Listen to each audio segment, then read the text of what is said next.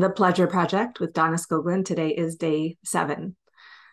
As a part of this, I am posting a report for my Master Coach training on the progress I've made towards this Pleasure Project. So I figured I would use these Sundays to do a little bit of a recap and share kind of you know what I worked on this week in terms of this project and what I am going to be focusing on next week. So the the big kind of insights that I got this week is I noticed how much perfectionism was a big part of the reason why I had procrastinated on launching a podcast, something that I've been talking about for a few years now. And I really didn't even think that was the reason. I thought it was because I hadn't found a good name or it wasn't the right timing. I had other priorities. But as soon as I launched that, all that perfectionism came up so that was that was just really interesting to notice. Another thing that i talked about on day two and three was this need for external validation which is was also surprising because i didn't think of myself as someone who seeks that a lot. So in terms of the project itself what i focused on in this past week in week one was giving myself more permission to just slow down. And it being summer here, I don't have to get the kids to school, which, which, is really nice. So I can take what I'm calling luxurious amounts of time in the morning to sit on my deck and just take in the beautiful view that we have and just be able to reflect and self coach and just stare into space and enjoy that and just listen to the birds and take in the the beauty and enjoy the the perfect temperature of the morning hours and the evening hours. And just doing that way more intentionally. And i was also more deliberate about observing my emotions and processing them. And i did notice especially yesterday when i didn't do that how it led me to fall into these patterns of just rushing through my actions and not not taking time. And then i realized how valuable it, it is for me to just stop pause and do that do that processing. And i've really enjoyed recording these podcasts for you and being able to just decide that i'm going to be open and honest and real and raw. And it's actually been quite useful which you know shouldn't be surprising. It is isn't it easier to just be able to be ourselves than to try to be something or try to be polished or try to be perfect? So i want to you know hopefully just keep that going. My brain is like can you keep doing this? Can it keep going like that? And i am just going to decide that i absolutely can. And one of the other intentions of this project is to let go of all the shoulds and that has been really hard.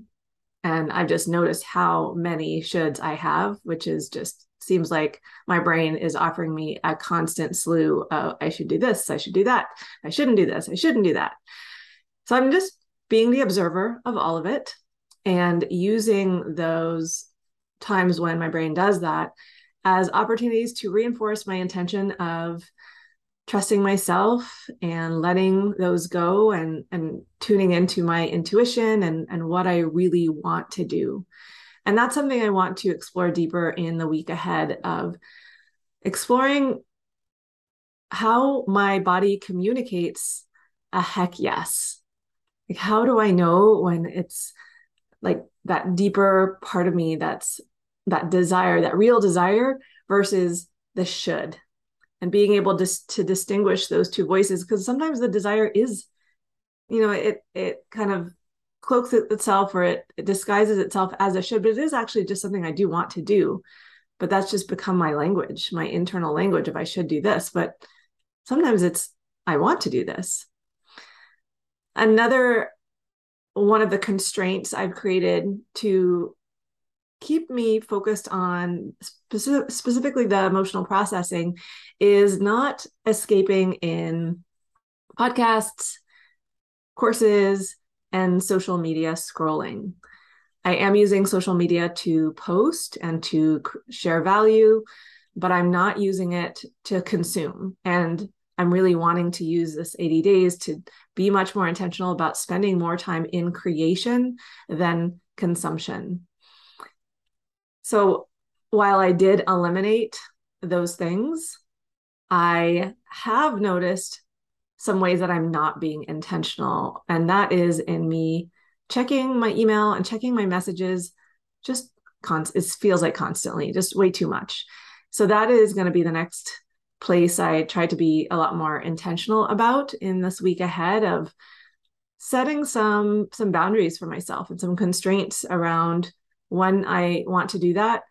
And the purpose of these constraints is and and whenever we do this, whenever we make a decision, we give ourselves an opportunity to see what comes up in following through with that decision. And we see kind of the things that get in the way of us being in integrity with the intentions we have for ourselves. So I want to just be very curious and see, okay, what happens when I decide I'm only going to check, you know, my email and messages, maybe at, you know, these four points during the day and how uncomfortable I know that will be, which will also just give me another opportunity to process that emotion or the emotions that come up. So overall, I I've really found pleasure in this pleasure project in week one. And in the week ahead, I'm going to continue to prioritize processing my emotions, slowing down, being more present in my moment to moment experience.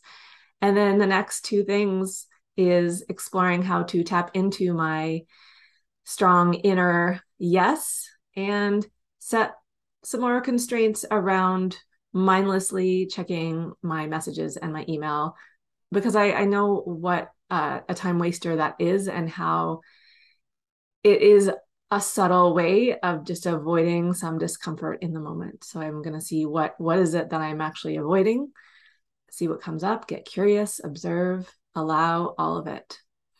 So on to week 2. I'll talk to you tomorrow. By the way, if you are enjoying this podcast and you're finding it helpful, I would so appreciate if you could rate, review, and share. And the ratings and reviews help more people find it. And I have heard from from lots of you that it's resonating and you can relate to a lot of what my own struggles are, and it's giving you a lot of great things to think about and apply to your own life. So I would love to help more people and I appreciate the shares. And of course, I want to connect with you, so please head over uh, to Instagram at Donna Skoglund. Send me a message, say hi, let me know your takeaways, your ahas, your favorite episodes. And if you are looking for a life coach, I'd be happy to hop on a call and see if we're a good fit. See you tomorrow.